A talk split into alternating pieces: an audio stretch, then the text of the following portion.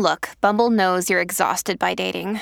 All the must not take yourself too seriously and 6 1 since that matters. And what do I even say other than hey?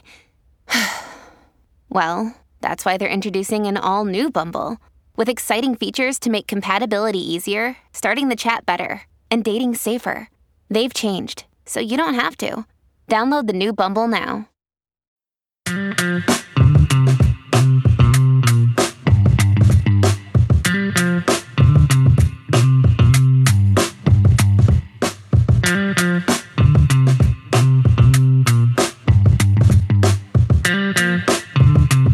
Welcome back to another episode of Rethink Reshoring. Happy Tuesday, everybody.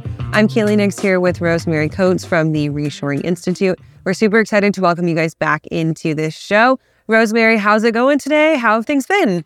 Hi, good morning, Kaylee. I think the rest of the country is suffering from heat. Um, and here in the Bay Area, it's only about 65 degrees. Sounds weird, huh? The weather is really strange. I, I love that. And you know what? San Francisco, always a great place to be in the summer. It helps cool you down. We're excited to get back into another episode of Rethink Reshoring because we have a really interesting topic today. We're talking about global labor rates. And of course, if we go back to our very first episode, one of those main reasonings when we talk about reshoring or nearshoring initiatives or even outsourcing initiatives is to save a little bit of money when it comes to labor. So, we're going to break down what that means, what that looks like, and why labor rates aren't necessarily as cheap as we think that they are today. So let's dig right into it. Of course, everybody knows China is famously known for low cost labor and a lot of a lot of it, right? A lot of labor availability. But is that actually the case? You guys at the Reshoring Institute did a study not too long ago looking at global labor rate comparisons. Can you tell us a little bit about what that found? Yeah, so we uh, had a look at labor rates across the world um, to do a comparison so that we would understand uh, if labor rates are uh, rising in China, if they're comparable to other places around the world, and so forth. So we we conducted a study um, a few months ago. Actually, was published just before the holidays, and uh, we looked at uh, uh, ten job categories in twelve countries, and uh, we picked these particular countries because these are the places we know our clients are moving to or want to move to. And so we did a comparison like that to, to determine if the labor rates are the same or cheaper or more expensive in these particular areas. And then uh, compared those across where we know the labor rates are high, like the US and Western Europe. So, with that, what did these find? Was it that China was actually as low as we thought that it was, or is it that it's a little bit higher than what we were expecting? Well, you're right, Kaylee. Uh, in the past, we always thought that China was a cheap place to go. And so after China ascended to the World Trade uh, Association in 2001 uh, and started uh, opening its doors to manufacturing, it was not only uh, an inexpensive labor rate market, but also overall an, an inexpensive cost market. Mm-hmm. So it's cheaper to set up a factory and so forth. But over time, things changed, and uh, certainly the business conditions have changed as well. So, as you mentioned, uh, labor rates have increased in China, uh, as has been reported in the press. But in addition to that, the cost overall to manufacture in China has also risen. When we look at the labor rates, though, uh, what we found was that China is no longer uh, at the low end of the labor rates but is smack in the middle of what we what we had to look at. So even though uh, we've been uh, reporting that labor rates have increased in the recent years, I was surprised to find that they are have increased enough to make them sort of middle of the pack on the world stage for for actual per hour labor rates. And that's important because when companies uh, have labor as a big component to their total cost structure, labor becomes front and center. Uh, the other the other thing is uh, that labor is almost always the starting point for companies. So when an executive will say, let's evaluate whether or not we can move our manufacturing to the US, back to the US, or some other country like Mexico. Almost always you start with labor rates, and that's kind of the, the baseline or the jumping off point for a reshoring project.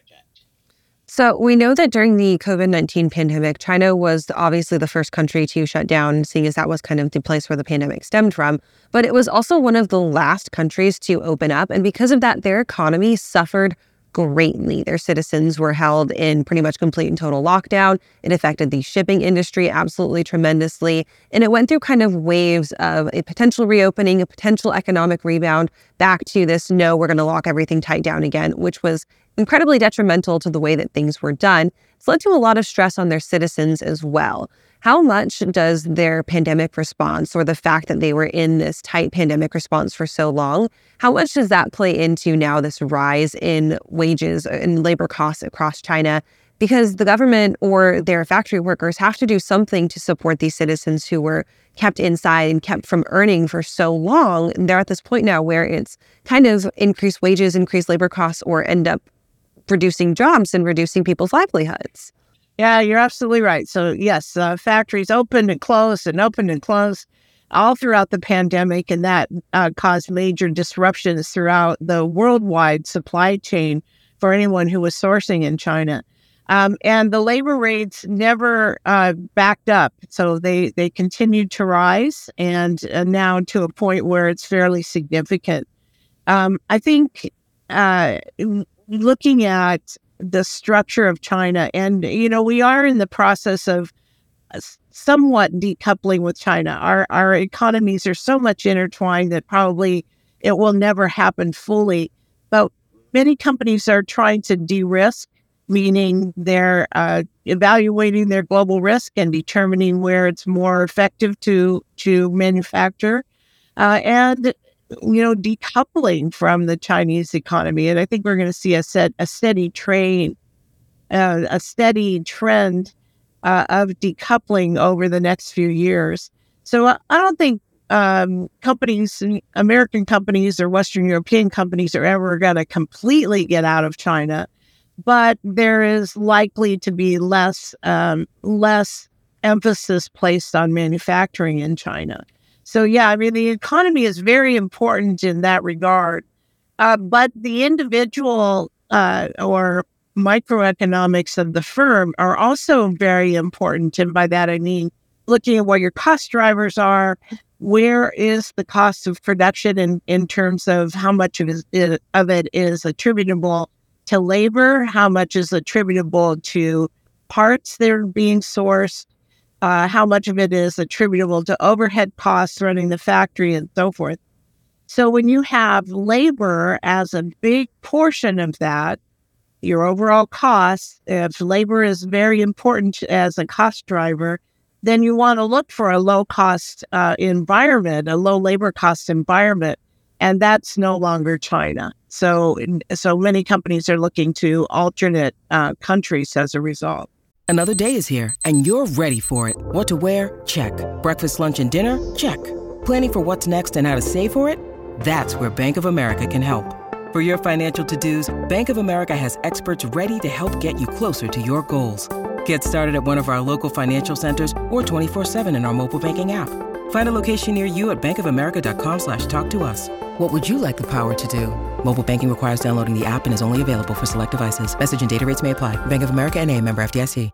So when you're looking at sourcing lower cost labor, you also have to factor in the availability of that labor, right? How many people are in a certain space to work for what you are wanting them to work for? One of those, of course, China is one because they have such a huge population center. But if you look at our chart talking about average salaries of productions for workers or machine operators, India is on that very low end of the cost scale. But we know that they are also very high on that population scale. There are a lot of people centered in India, which means a lot of available workforce. Is that why we're seeing a lot of companies capitalize on that movement? Of course, you're moving from China to India. You're still in that Asian continent. The Indian subcontinent is, of course, separated from China by the Himalayas, but it is still that decent movement in the Asian continent itself. You're able to move from a area that has a lot of available workforce to kind of that same amount of available workforce, but at roughly about half the cost. Yeah, that's that's right. So you know, we looked at multiple job categories. So not all of them were half the cost, but many were uh, indicating that China has moved up the curve, and some of the other countries are coming uh, on board at, the very low end. So, for example, India, Vietnam, and Central Mexico are on the very low end. It's actually cheaper to manufacture in Mexico if you have a lot of labor content than it is in China. Uh, so, yes, that's true. Now, let's talk about the availability of labor. Uh, unfortunately, China is going through a labor shortage just as we are in the US. I think we posted uh, new job numbers yesterday for, uh, or this morning for uh, the US in terms of uh, new job openings is roughly half a million new jobs that were added in the past quarter, which is astonishing. Problem is, we don't have enough workers to fill all those jobs or enough skilled workers to fill those jobs. Uh, and the same thing is sort of happening in China. They have labor labor shortages across the big um, assembly and factory areas along uh, the Chinese eastern seaboard, and that's where most of the factories are located. So there's more population inland in rural areas, but there's not so much manufacturing going on there for a lot of reasons, particularly logistics reasons. Uh, so they're experiencing a labor shortage as well. They have lots of migrant workers that come to uh, the factory areas, but not enough to handle the, the, all of the manufacturing that's required. When you look at India by comparison, um, the population is huge and uh, there's more availability of workers. However, these are not skilled workers. So uh, you have the issue in particular in India uh, that there is a limited amount of skilled labor. So you have to expect that you're going to have to train people and it'll take a while to have them come up to speed and probably productivity is lower. The same is true of Vietnam. However, in Vietnam, uh, they only have a population of about 90 million people. So uh, they're sort of full up. Uh, the, the factories are full, uh, the people are fully employed, and so forth. If you look at central Mexico, and uh, the labor rates are much cheaper in central Mexico uh, than they are along the border. So the same is true in the U.S. The labor rates are, are far less expensive in the South and the Southeast than they are in, say, San Francisco, for example. Uh, so, um, you know, labor rates vary inside of the country. So if you look at central Mexico, the labor rates are, are considerably lower uh, than you would find in China. So, you know, of depends on the country, the sophistication, uh, the skilled labor availability. So, you know, in today's manufacturing environment, you can't just walk in the door and sit down and start being a, a factory worker. Uh, today's manufacturing environment is full of robots and uh, computers, and it requires a different kind of understanding of manufacturing and a skill level, uh, you know, to run a machine tool and that sort of thing. So, that you know over time the requirements have changed as well as the economics have changed that skilled labor aspect is something that I want to do a little bit of a zoom in on because I think that it kind of changes that definition of skill changes region to region, right? And changes from country to country, honestly.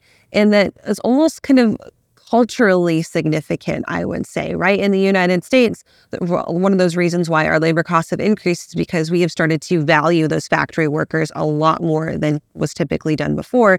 That has to do with kind of our American culture, I would believe, kind of that like American dream where we've gone from this, okay, you're an unskilled person who works in a factory to no, you're doing a great job. You are very skilled. You are highly intelligent and you are doing something that is necessary to the American way of life.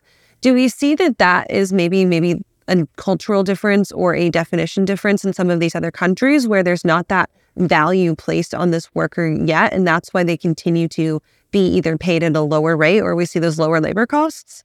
Well, I, I, I I'm not so sure it's culturally related, but it certainly is um, uh, the maturity of an individual country in terms of manufacturing. So as company as countries industrialize, the same in with the industrial revolution in the U.S. As companies industrialize, the skill sets change and uh, the requirements change, and people go to work and earn a living wage, and therefore the middle class gets built as a result. So our industrial revolution took a hundred years or so to to really become sophisticated in terms of industries and manufacturing. China went through their industrial revolution in like 20 years. I mean, it was so fast; it was just amazing. They went from a agricultural um, environment to an in fully industrial environment in you know 20 years or less really amazing. And as a result, as they become more sophisticated, more industrialized, uh, the wages go up. And that's a natural phenomenon. And they start to shed the lower cost, highly labor intensive requirements uh, for manufacturing to other countries. So let me give you an example. Um, you know, uh, 20 cent an hour t shirt production uh, may what used to happen a lot in China, but now that's been offshored to lower cost countries like Bangladesh and and uh, uh, uh, Myanmar, Indonesia, um, Honduras, places where the labor rate is significantly less. So China is actually moving up that sophistication curve, becoming more industrialized, more sophisticated, uh, and as a result, the labor rates are going up. So India is at the beginning of their industrialization at, at that point, as well as Mexico and other countries in the world. So, you know, there's a there's kind of a uh, uh, an experiential curve over time uh, that results in higher labor rates and more sophistication in terms of manufacturing. Does that experiential curve and the depth that, a country is, where its manufacturing sector is into its industrial revolution, play any part in the treatment of their workers? Not necessarily just in wages, but also the factory conditions that they work in or kind of the humanity that we treat them. I know from the United States perspective, we have kind of this almost social justice movement going on right now where companies are trying to, or consumers, that is, are trying to really fight the perils of fast fashion, specifically in the fast fashion industry, just due to the humanity of those workers. Is that something that we see as well? Is as companies get further and deeper into their industrial revolution, that working conditions become more humane. You see those labor costs go up because of that, and then of course because of the payment of those workers. Yeah, I think that's a natural phenomenon, and also because there's more attention being paid to the factory environment worldwide by a number of organizations that monitor these things uh, so you're going to see better treatment of factory workers, I think, uh, uh, on a worldwide basis, and particularly in China. We're already seeing a lot of that. So you know, most companies have some kind of monitoring group that oversees uh, their supplier factories. Understand, make sure that there's no child labor, um, that uh, that factory workers are giving breaks, given breaks, um, that they, you know, work no more than say 60 hours a week. Um, so there are those kind of things that are being focused on worldwide for sure.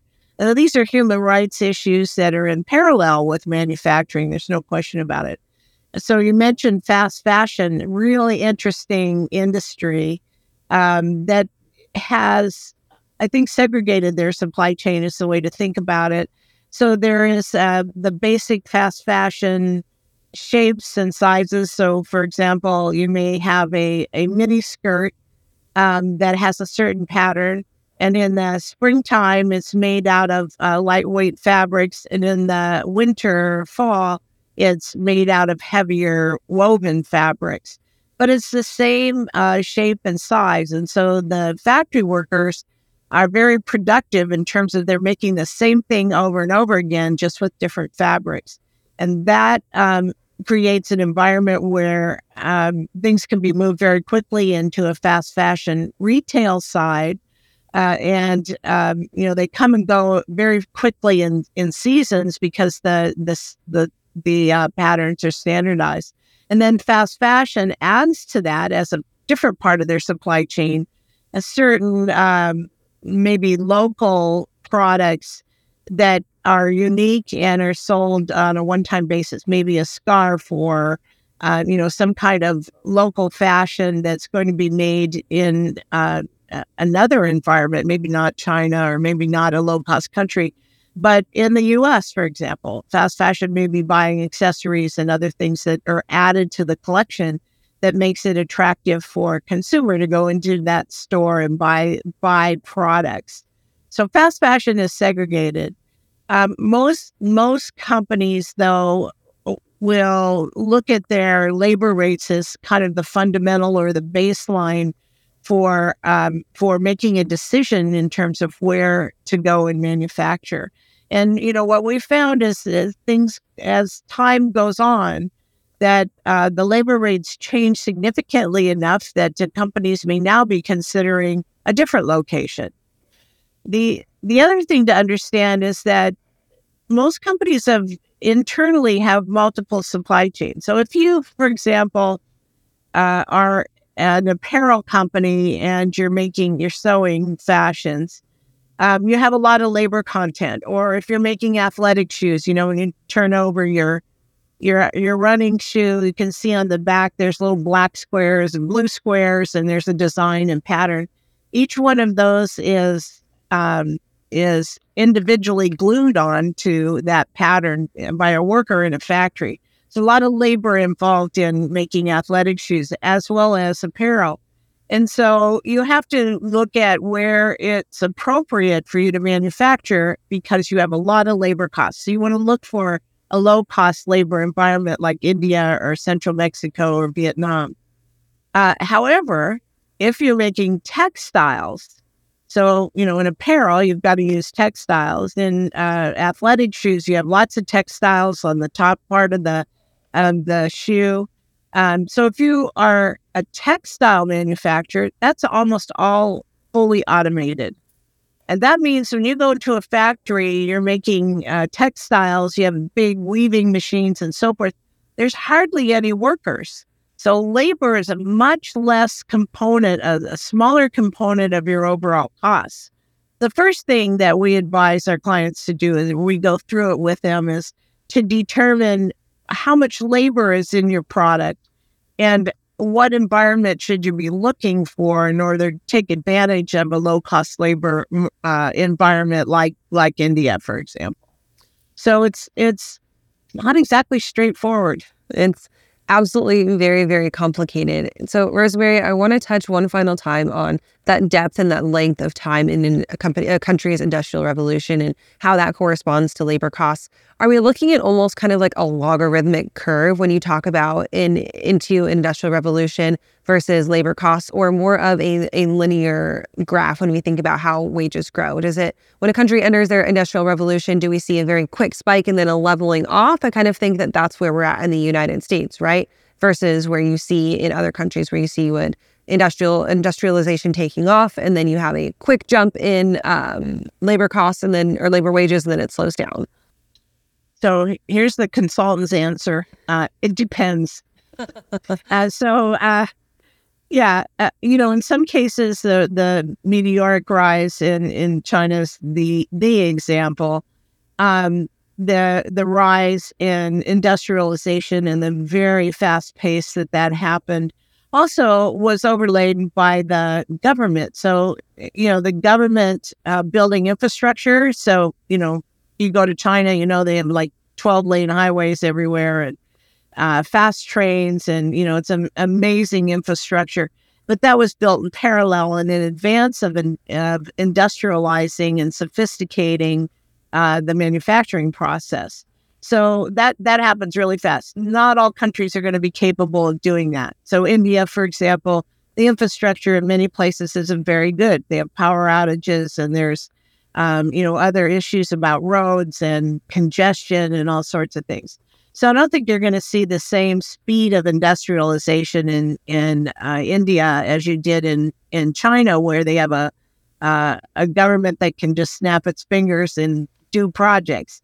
India is more of a democracy, and as a result, they go through a longer decision making process by comparison. Uh, Mexico is some some mix. Um, there's already a lot of manufacturing in Mexico and has been for quite some time, particularly in industries like automotive. Uh, and they are they are rapidly expanding as well, but not to the same speed or effectiveness that you would have found in China, say ten years ago. So it's going to take Mexico longer to go through that industrial revolution and and complete the uh, countrywide sophistication that would be on a competitive basis. So it kind of depends on um, not only the culture, but the government of the country, uh, the attitudes, the the you know all kinds of labor trends. Where are the labor? Where are the workers? Um, do they have access to factories so they can go to work? I mean, there's there's you know a lot of things to consider in that regard. Absolutely. And, of course, the consultant answer is it depends. Rosemary, we are out of time for today, but we've got a really exciting episode coming up next week. You mentioned that Mexican perspective, and we're going to get a little bit of a zoom in on cross border freight. Can you talk to us just really quickly about who our guest for next week is? Yeah, so um, we have uh, Jerry Briones, who is a director at um, Brownsville Economic Development Council. Uh, and he's going to be talking to us about that cro- cross border trade, particularly in Brownsville.